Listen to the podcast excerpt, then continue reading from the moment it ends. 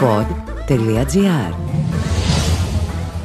Συναντήσεις στο Σύνταγμα. Είμαι ο Ξενοφών Κοντιάδης, καθηγητής στο Πάντιο Πανεπιστήμιο και πρόεδρος του Κέντρου Ευρωπαϊκού Σταματικού Δικαίου. Και σήμερα συζητάμε για ένα φλέγον θέμα που απασχολεί όχι μόνο τον νομικό κόσμο ε, και το κοινοβούλιο, αλλά όλη την ελληνική κοινωνία. Συζητάμε με τον ε, καθηγητή Αντώνη Μεταξά. Είναι καθηγητής στο Πανεπιστήμιο Αθηνών με αντικείμενο το Ευρωπαϊκό Δίκαιο.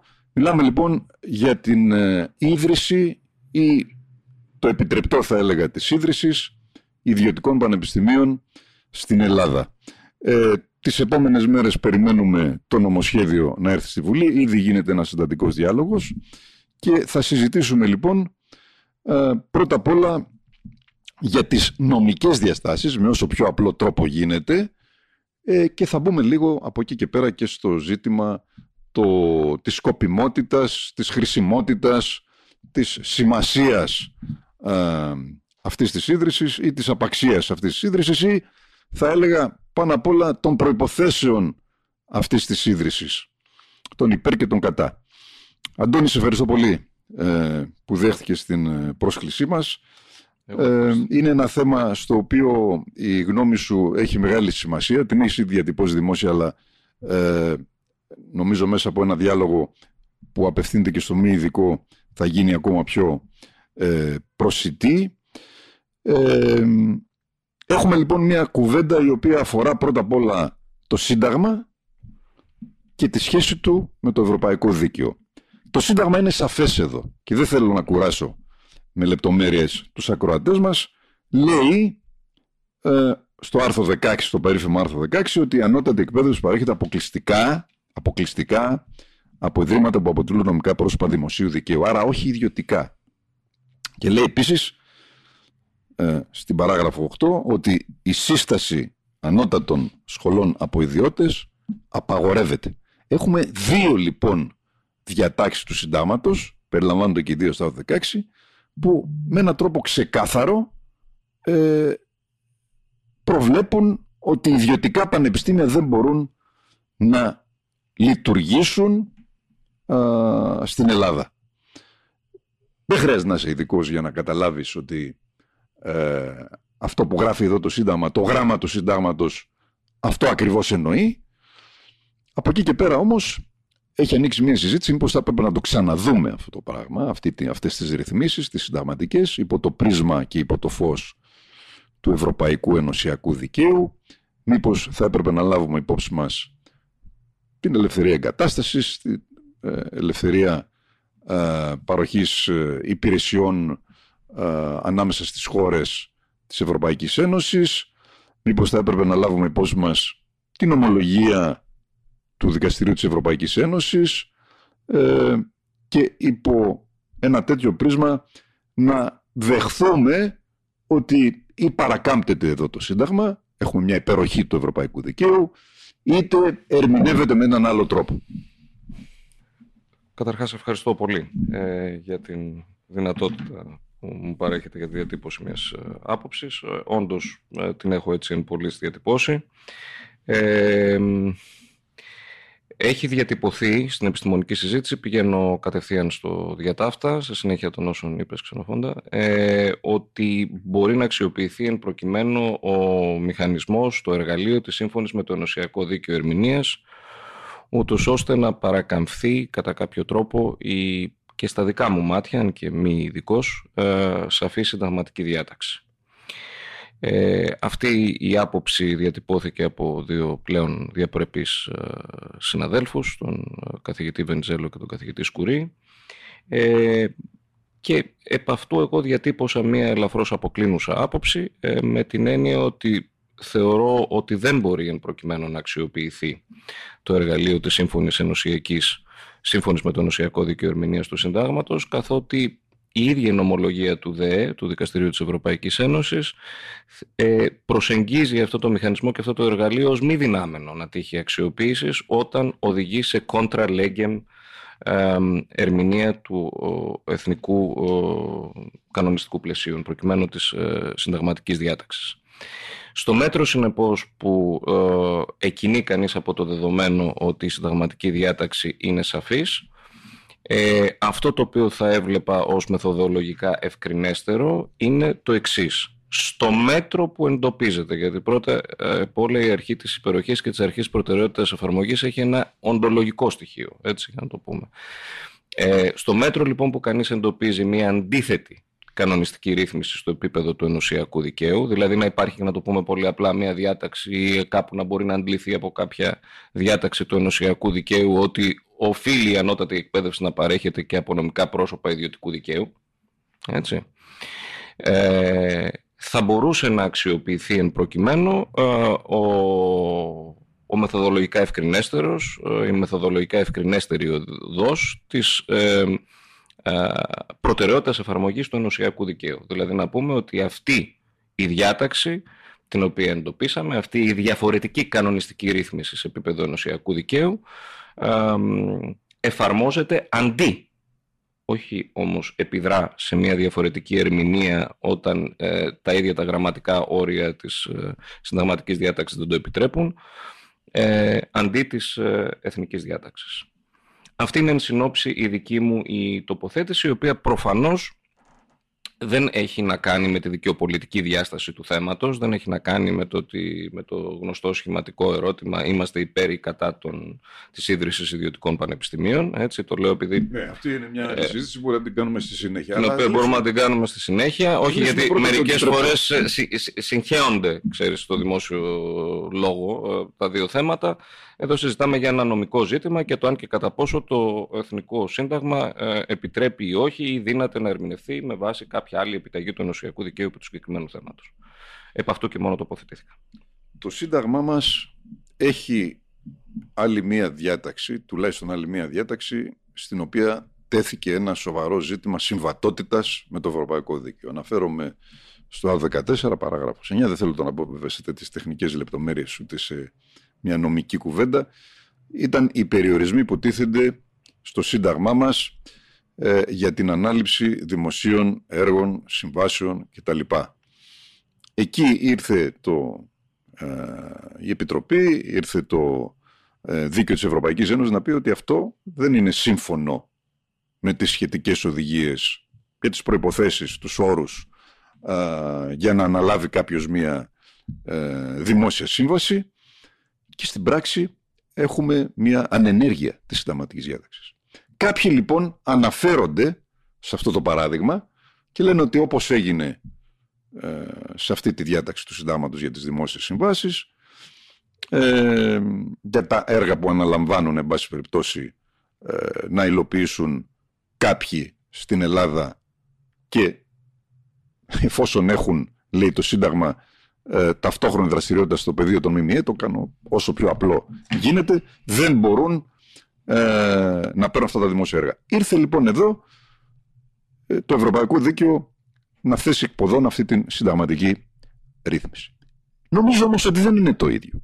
Δεν είναι το ίδιο πρώτα απ' όλα γιατί στην περίπτωση των πανεπιστημίων, των ιδιωτικών πανεπιστημίων, δεν έχουμε μια σαφή αρμοδιότητα της Ευρωπαϊκής Ένωσης για τη ρύθμιση αυτών των θεμάτων. Όπως έχουμε στα ζητήματα των δημόσιων έργων και προμηθειών, υπηρεσιών κλπ. Το δεύτερο είναι ότι ήδη η Ελλάδα έχει συμμορφωθεί με το ενωσιακό, με το ευρωπαϊκό ενωσιακό πλαίσιο σε ό,τι αφορά την ε, ανώτατη εκπαίδευση υπό την έννοια ότι επιτρέπεται η λειτουργία κολεγίων τα οποία έχει αναγνωριστεί ότι παρέχουν επαγγελματικά δικαιώματα ακόμα και πτυχία τα οποία αναγνωρίζει το ελληνικό δημόσιο υπό συγκεκριμένες προποθέσει. Άρα υπάρχει μία μορφή, κολέγια τα λένε, υπάρχει μία μορφή ιδιωτικών πανεπιστημίων στην Ελλάδα. Αυτό που δεν δίνουν είναι ακαδημαϊκά δικαιώματα, δηλαδή να κάνει κάποιος μία καριέρα ακαδημαϊκή, πανεπιστημιακή, ε, να προχωρήσει ένα δακτορικό κτλ. σε ένα ελληνικό πανεπιστήμιο.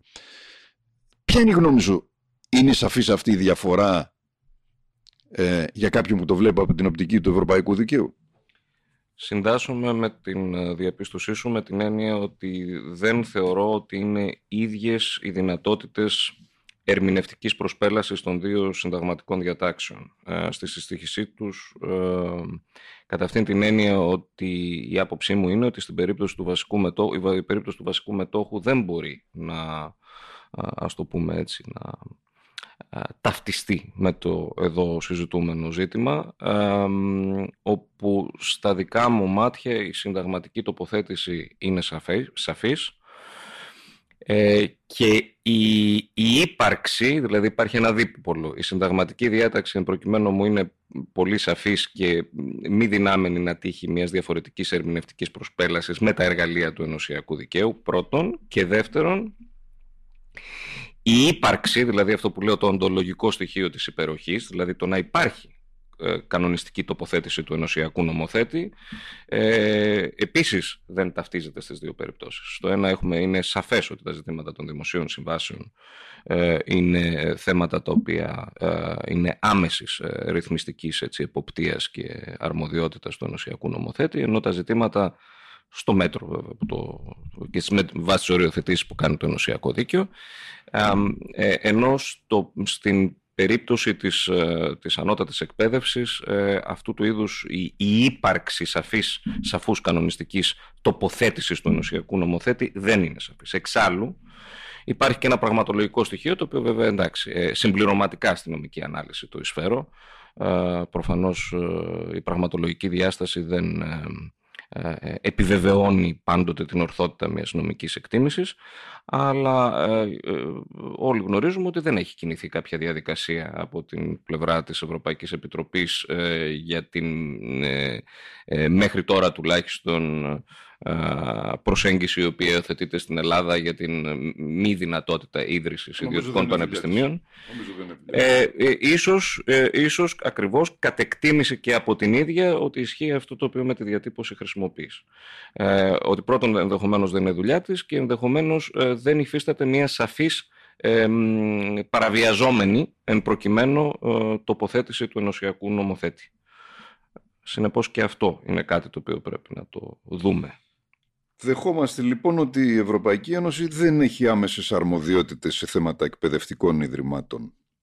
Άρα αυτό σημαίνει ότι σε αντίθεση με θέματα δημοσίων συμβάσεων που επέβαλε τελικά ε, την ανενέργεια μιας συνταγματικής διάταξης, εδώ κάτι τέτοιο δεν θα μπορούσε να γίνει. Δεν θα μπορούσε δηλαδή να επιβάλλει την ίδρυση ιδιωτικών πανεπιστημίων παρότι το απαγορεύει ρητά και νομίζω με έναν τρόπο που δεν χρειάζεται κανείς να κάνει ιδιαίτερη προσπάθεια ερμηνείας. Το λέει ρητά το Σύνταγμά μας ότι δεν επιτρέπεται. Για μένα ε, αυτή η συζήτηση ε, δεν αφορά μόνο τα πανεπιστήμια, αφορά τελικά, ε, θα έλεγα, τη σχέση του συντάγματος με το Ευρωπαϊκό Δίκαιο και τον τρόπο που αντιλαμβανόμαστε το Σύνταγμα, τον τρόπο με τον οποίο εφαρμόζουμε το Σύνταγμα, τον τρόπο με τον οποίο τηρούμε το Σύνταγμα. Ε, κατά τη δική μου άποψη, αυτό που θα έπρεπε να γίνει θα ήταν να αναθεωρηθεί το Σύνταγμα εφόσον κριθεί σκόπιμο να μπορούν να ιδρυθούν ιδιωτικά πανεπιστήμια. Προσωπικά είμαι και της άποψης ότι αυτό θα έπρεπε να γίνει και το είχα υποστηρίξει από το 2006-2007. Ε, ότι δηλαδή ε, δεν θα έπρεπε να υπάρχει αυτή η απαγόρευση και θα μπορούσε να έχει τη δυνατότητα από εκεί πέρα ο νομοθέτης, η πολιτεία, να δει με ποιο τρόπο θα μπορούσαν ίσως να λειτουργούν. Ίσως να ήταν και καλύτερα από το να έχουμε κολέγια ε, που λειτουργούν με αυτόν τον τρόπο και δίνουν επαγγελματικά δικαιώματα χωρίς σοβαρό έλεγχο και πάντως χωρίς έλεγχο από το εποπτεία μάλλον από το Υπουργείο Παιδείας ε, να είχαμε ένα πλαίσιο ίδρυσης τέτοιων ε, ανώτατων εκπαιδευτικών ε, φορέων που θα εποπτεύονταν με πολύ αυστηρές προϋποθέσεις όπως συμβαίνει και με τα δημόσια πανεπιστήμια. Γιατί και κλείνω εδώ γιατί δεν θέλω να πω πολλά.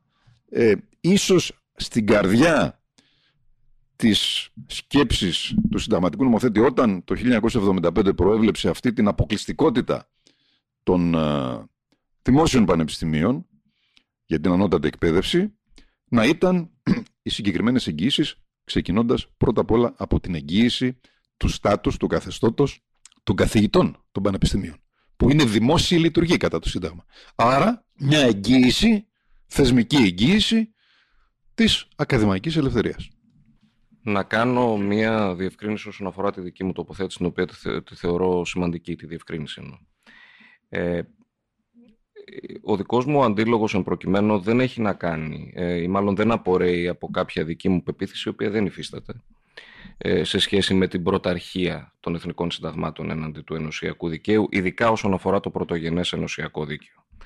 Η δική μου ένσταση είναι ε, κατά κύριο λόγο ουσίας, ε, αλλά αφορά τα, τα ζητήματα κρίσιμης μεθοδολογίας, μεθοδολογικής προσέγγισης του συγκεκριμένου ζητήματος. Γενικά η τοποθέτησή μου είναι, το έχω διατυπώσει, Είμαι υπέρμαχος της αρχής της υπεροχής του ενωσιακού δικαίου, ειδικά όσον αφορά το πρωτογενές ενωσιακό δίκαιο, δε, δεν είναι για τη συγκεκριμένη συζήτηση, γιατί δεν θέλω να κουράσω με τεχνικά θέματα. Ε, η, η πρωταρχία, η προτεραιότητα εφαρμογής του πρωτογενούς ενωσιακού δικαίου δεν τη θεωρώ καν, όπως ε, συχνά ίσως λέγεται και στην βιβλιογραφία, αυτό αναφορική. Την θεωρώ δοτή. Ε, τα κράτη-μέλη ομοφόνος έχουν θεσπίσει το πρωτογενές ενωσιακό δίκαιο. Όχι μόνο ομοφόνος το έχουν θεσπίσει, αλλά ε, και με βάση τις εσωτερικές τους συνταγματικές διαδικασίες έχουν οι τροποποιητικές συνθήκες κυρωθεί. Ε, συνεπώς έχουν υποστεί ένα δεύτερο έλεγχο και σε επίπεδο εσωτερικής δικαιοδοτικής αποτίμησης της συμβατότητάς τους οι τροποποιητικές συνθήκες με τα εθνικά συντάγματα. Ε, συνεπώς δεν διατυπώνω κάποια άποψη υπέρ της πρωταρχίας του συντάγματος ε, έναντι του ε, ε, ενωσιακού δικαίου, ακριβώς το αντίθετο μάλιστα ε, ε, διατυπώνω. Όμως, αναφέρομαι στην, στην επαναλαμβάνω, στο μεθοδολογικό εργαλείο της σύμφωνης με το ενωσιακό δίκαιο ερμηνείας και εντοπίζω τα όρια του. Αυτή είναι μια πρώτη ίσως για μένα τουλάχιστον σημαντική τοποθέτηση. Το δεύτερο το οποίο ήθελα να πω είναι το εξής, ότι ε, εδώ εν προκειμένου απλώς εντοπίζω μία δυσχέρεια εντοπισμού αντίθετης ενωσιακής ρύθμισης δεν θα πήγαινα καν ούτε στο σημείο να πω ότι γενικώ τα θέματα της ανώτατης εκπαίδευσης, γιατί έχουν υπάρξει και πρόσφατες νομολογιακές παρεμβάσεις του Δικαστηρίου της Ευρωπαϊκής Ένωσης, δεν υφίσταται κανένας είδους αρμοδιότητα της Ευρωπαϊκής Ένωσης. Για τον ε, χάρτη, για τη ρύθμιση που έχει ο χάρτης ε, για τα θέματα της εκπαίδευσης, ο χάρτης θεμελιωδών δικαιωμάτων της Ευρωπαϊκής Ένωσης. Ακριβώς εν ώψη, και, εν ώψη αυτού και της ε, αντίστοιχης ε, ε, κανονιστικής πρόβλεψης και στο χάρτη. Είναι νομίζω το άρθρο 14. 14 του χάρτη, σωστά, ε, και ειδικά της παραγράφου 3. Εγώ δεν θεωρώ ότι, ε, δεν θα έλεγα ότι γενικά τα ζητήματα της ανώτατης εκπαίδευσης κίνονται εκτός της ε, αρμοδιότητας ε, του ενωσιακού νομοθέτη, όταν ήδη στο επίπεδο του χάρτη ο ενωσιακός νομοθέτης έχει τοποθετηθεί με μια διάσταση, ας το πούμε έτσι, πώς να, πώς να το πούμε, ε, κανονιστικού ενδιαφέροντος για το συγκεκριμένο ζήτημα. Μάλιστα αυτό έχει αξιοποιηθεί σε περιπτώσεις ε, όπως την περίπτωση της ε, Ουγγαρίας, στην περίπτωση της, της υπόθεσης Όρος, ούτως ώστε όντως να δείξει ο ενωσιακός νομοθέτης ότι υπάρχουν όρια στην καταστολή της ακαδημαϊκής, ε, της ακαδημαϊκής ελευθερίας κτλ. Ε, απλώς όσον αφορά το ζήτημα της ε, Ποιος τελικά φορέας υπάρχει κάποια υποχρεωτικότητα στο να, παρέχονται, ε, να παρέχεται ανώτατη εκπαίδευση ε, από, από το δημόσιο, από νομικά πρόσωπα δημοσίου δικαίου ή από νομικά πρόσωπα ιδιωτικού δικαίου. Εκεί δεν βλέπω την ε, σαφή τοποθέτηση του ενωσιακού νομοθέτη. Εν πάση περιπτώσει όμως, για να πάω λίγο στο διατάφτα, όσοι εντοπίζουν ή ερμηνευτικά μπορούν να συναγάγουν τέτοιου είδους διαφορετική τοποθέτηση του ενωσιακού νομοθέτη, κατά την άποψή μου οφείλουν να την επεκαλεστούν και στο πλαίσιο της επίκλησης της προτεραιότητας εφαρμογής του ενωσιακού δικαίου να πούν ότι αυτό που εγώ εντοπίζω στο ενωσιακό δίκαιο ως διαφορετική ρύθμιση σε σχέση με την αντίστοιχη συνταγματική διάταξη θεωρώ ότι έχει προτεραιότητα εφαρμογής. Όχι όμως αυτό να γίνει μέσα από την ερμηνεία του, ε, ε, μέσα από τη χρήση επαναλαμβάνω του μηχανισμού της σύμφωνης με το ενωσιακό δίκαιο ερμηνείας, στην οποία το ίδιο το Δικαστήριο της Ευρωπαϊκής Ένωσης, όπως είπα και στην αρχική μου τοποθέτηση, ε, το ίδιο λέει ότι δεν μπορεί να εξυκνείται μέχρι το σημείο μιας κόντρα λέγκεμ ερμηνείας του εθνικού δικαίου. Άρα συμφωνούμε, νομίζω, και στο ότι υπάρχει μια υπεροχή του πρωτογενούς, εγώ θα έλεγα και του δευτερογενούς ευρωπαϊκού δικαίου, αυτό έχει αποδειχθεί ε, έναντι του συντάγματος. Συμφωνούμε ότι δεν υπάρχει δυνατότητα να κάνεις μια σύμφωνη με το σύνταγμα συγγνώμη, σύμφωνη με το Ευρωπαϊκό Δίκαιο Ερμηνεία του Συντάγματος εδώ, δηλαδή να προσαρμόσεις τον τρόπο που καταλαβαίνεις το Σύνταγμα, για να το πω απλά, λαμβάνοντας υπόψη αυτά που λέει το Ευρωπαϊκό Δίκαιο, γιατί οι διατάξεις του Συντάγματος δεν είναι τόσο σαφείς στο γράμμα τους και καθαρές στη βούληση του Συνταγματικού Νομοθέτη που κάτι τέτοιο δεν είναι νομίζω εφικτό. Ε, και καταλήγουμε ότι η μόνη λύση, αν θέλαμε να πούμε ότι εδώ υπάρχει ε, μια παράκαμψη, μια δυνατότητα παράκαμψης του Συντάγματος, είναι να πούμε ότι υπάρχει σαφής ρύθμιση ε, στο ευρωπαϊκό δίκαιο η οποία υπερέχει του συντάγματος. Και ψάχνοντας να βρούμε αυτή τη ρύθμιση στο ευρωπαϊκό δίκαιο κάνουμε μια αναφορά στην ελευθερία εγκατάστασης, κάνουμε μια αναφορά στον χάρτη των θεμελιωδών δικαιωμάτων της Ευρωπαϊκής Ένωσης αλλά συνοψίζω τώρα νομίζω και τη δική σου και τη δική μου σκέψη δεν μας φαίνεται επαρκές. Δεν μας φαίνεται επαρκές. Κάποιος λοιπόν που θα ήθελε να το υποστηρίξει εν προκειμένου κυβέρνηση και εκείνοι οι νομικοί οι οποίοι έχουν την ίδια άποψη ε, ότι μπορεί να ιδρυθεί τώρα ένα ιδιωτικό πανεπιστήμιο ε, θα πρέπει να μας πούνε σαφώς λες πολύ σωστά Αντώνη ότι εδώ έρχεται το ευρωπαϊκό δίκαιο να θέσει το Σύνταγμα στο περιθώριο για τη συγκεκριμένη διάταξη και να την καταστήσει πρακτικά ανενεργή. Ε, αυτό όμως δεν μας το έχει πει κανένα ευρωπαϊκό όργανο μέχρι σήμερα, δεν μας το έχει υποδείξει ποτέ. Ε, άρα νομίζω ότι είναι ίσως μία ε, προσπάθεια η οποία, για να το πω πολύ απλά, κατά τη γνώμη μου, ε, παρακάμπτει το Σύνταγμα με έναν τρόπο ο οποίος βέβαια θα κρυθεί από το Συμβούλιο Επικρατείας, ε, αργά ή γρήγορα, και Είμαι περίεργος πώς θα κρίνει αυτό το δικαστήριο, το ανώτατο ακυρωτικό δικαστήριο της χώρας. Το Συμβούλιο της Επικρατείας ή οποιοδήποτε πάση εθνικό δικαιοδοτικό όργανο, κατά μείζωνα λόγο αν είναι ένα α, ανώτατο δικαστήριο του οποίου η όποια απόφαση δεν ε, υπόκειται στη δυνατότητα ε, άσκησης ενδίκων μέσων, οφείλει, όχι δύναται, οφείλει στο μέτρο που ε, εντοπίζει, υποθέτει ότι υφίσταται κάποια τέτοιου είδους αμφισημία σε σχέση με την ερμηνεία ε, ενωσιακών διατάξεων και ήδη εντοπίσαμε κάποιες. Έτσι. Ε, εγώ δηλαδή να πω ότι δεν θεωρώ μια νοητικά ανέφικτη ε, άσκηση εν προκειμένου τον εντοπισμό διατάξεων του ενωσιακού δικαίου που ενδεχομένως θα συνηγορούσαν υπέρ της ελευθερίας ίδρυσης, της δυνατότητας ίδρυσης και εγκατάστασης ιδιωτικών πανεπιστημίων προσέχω τις διατυπώσεις μου, έτσι, δεν τη θεωρώ ε, νοητικά ανέφικτη. Έτσι. Δεν, ούτε την έχω δει ακριβώς να συγκροτείται, ούτε...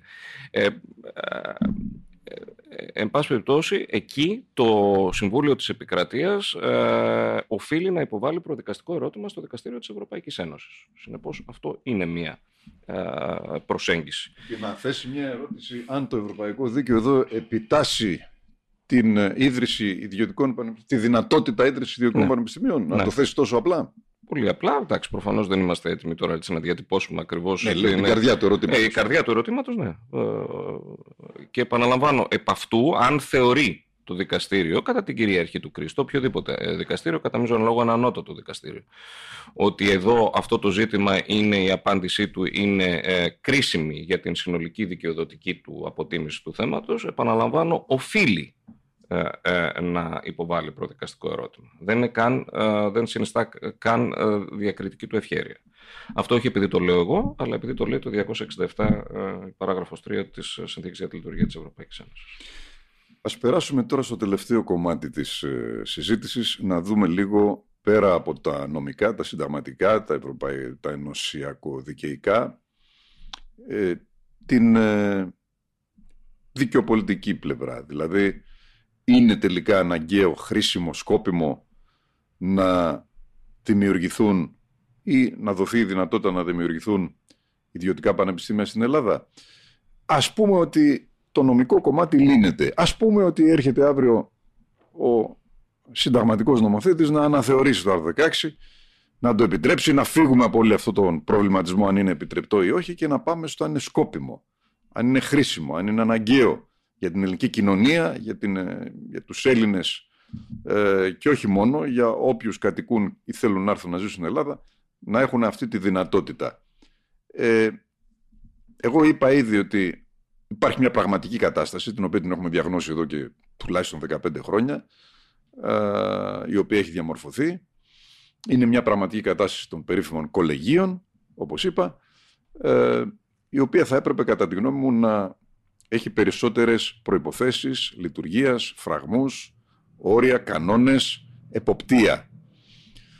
Ε, αυτό θα μπορούσε να γίνει μόνο ε, εάν εμπλακεί ένα Υπουργείο Παιδείας και έχει τη δυνατότητα ε, να υποπτεύει με βάση συγκεκριμένους κανόνες, το οποίο σήμερα δεν συμβαίνει.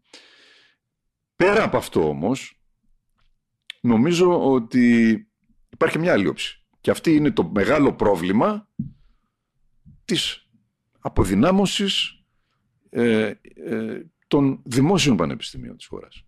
Και τι επιπτώσεις θα έχει στα δημόσια πανεπιστήμια, τα οποία νομίζω ότι θα συμφωνήσουμε υποχρηματοδοτούνται, υποστελεχώνονται, ιδίως τα χρόνια μετά την οικονομική κρίση, από το ξέσπασμα της οικονομικής κρίσης και μετά, έχουν πάρα πολλά προβλήματα και ε, το να βρεθούν να ανταγωνίζονται, αν θέλεις, στα ιδιωτικά πανεπιστήμια μπορεί να μην τους κάνει καλό, μπορεί όμως και να τους κάνει καλό. Ποια είναι η άποψή σου; Καταρχάς, ε, πολύ ορθά ε, στη συζήτησή μας ε, διακρίνουμε μεταξύ της νομικής προσέγγισης του θέματος de lege lata, de constitution lata και της δικαιοπολιτικής διάστασης. Έτσι. Η δικαιοπολιτική διάσταση έχει να κάνει με μια ευρύτερη τοποθέτηση σε σχέση με το, με το ζήτημα. Είμαστε υπέρ, κατά, ποιοι είναι οι προβληματισμοί μας. Θεωρώ καταρχάς ότι η συζήτηση, ε, η δημόσια συζήτηση και αυτό το διατύπωσε έτσι και εσωτερικά αυτοκριτικά σε πανεπιστημιακά όργανα, ε, από τη συζήτηση την τόσο σημαντική έτσι, για το μέλλον του Δημόσιου Πανεπιστημίου ε, σε συσχέτιση βέβαια και με την προοπτική της ίδρυσης ιδιωτικών πανεπιστημίων, την οποία τη θεωρώ πολιτικά δεδομένη, ας το πούμε έτσι, ε, ως προοπτική. Ε, θεωρώ ότι, δηλαδή δεν ακούω ποια είναι η άποψη της πανεπιστημιακής κοινότητας. Όχι με την έννοια μιας πολιτικής τοποθέτησης, είμαστε υπέρ, κατά κτλ, αλλά τι, ποια είναι η θέση του Δημοσίου Πανεπιστημίου, ειδικά και εν ώψη αυτής της εξέλιξης, ποια είναι τα προβλήματά του και ποια είναι οι ουσιαστικές προτάσεις της πανεπιστημιακής κοινότητας για την ουσιαστική του στήριξη. Ε, προέρχομαι από μία... Έχω δηλαδή συγκεντρώσει τις, προ... τις προλαμβάνουσες παραστάσεις στον πανεπιστημιακό χώρο και από μία χώρα, τη Γερμανία, στην οποία το, το, το σοβαρό πανεπιστήμιο, κακά τα ψέματα, είναι το δημόσιο πανεπιστήμιο. Έτσι. Και είναι και πολύ σοβαρό. Ναι, το οποίο είναι έτσι σοβαρό και προβλήματα της καθημερινότητάς του τουλάχιστον, δεν λέω έτσι για τα τίποτα μείζωνα και ψηλά θέματα, ε, έχουν λυθεί στη βάση της τήρησης των αυτονοήτων.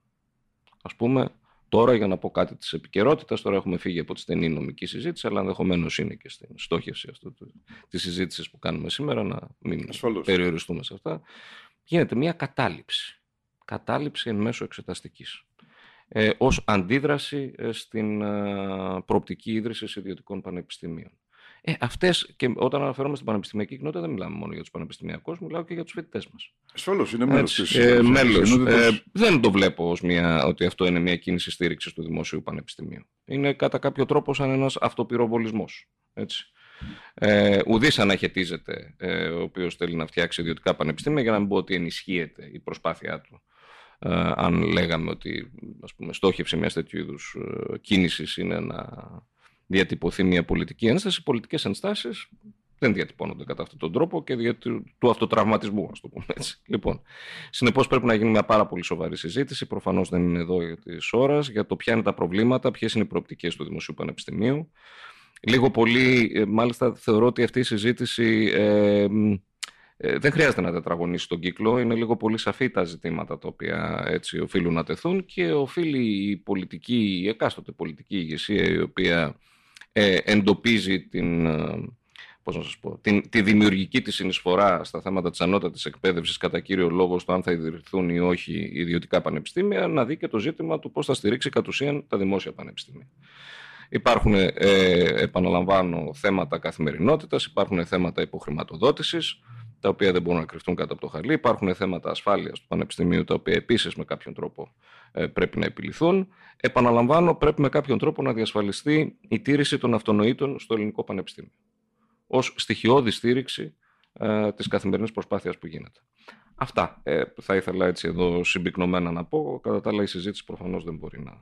Ε, η τελευταία φράση που θα ήθελα εγώ να πω πριν κλείσουμε και πριν πεις και εσύ αν θέλεις κάτι, κάποια τελευταία σκέψη είναι ότι η συζήτηση για τα ιδιωτικά πανεπιστήμια μέσα από μια νομοθετική ρύθμιση θα έπρεπε κατά τη γνώμη μου να γίνει πολύ πιο οργανωμένα, διεξοδικά και αναλυτικά, με περισσότερο χρόνο, με δυνατότητα να παρέμβουν σε αυτή τη συζήτηση όλοι όσοι εμπλέκονται και όσοι έχουν άμεσο ή έμεσο ενδιαφέρον.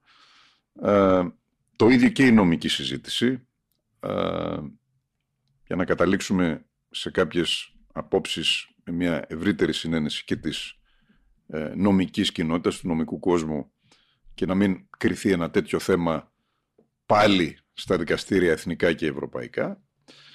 Το δεύτερο είναι ότι πέρα από αυτή τη διεξοδική συζήτηση θα έπρεπε να υπάρξουν σαφή δείγματα ενίσχυσης του Δημόσιου Πανεπιστημίου για να μην προσλαμβάνεται από πολλούς ενδεχομένως ευλόγως ότι τα ιδιωτικά πανεπιστήμια έρχονται να υπονομεύσουν τη λειτουργία των υποχρηματοδοτούμενων και υποστελεχωμένων, να υπονομεύσουν περαιτέρω τη λειτουργία του Δημοσίου Πανεπιστημίου, να την υποκαταστήσουν τελικά ε, με πάρα πολλές συνέπειες και για την ελληνική κοινωνία.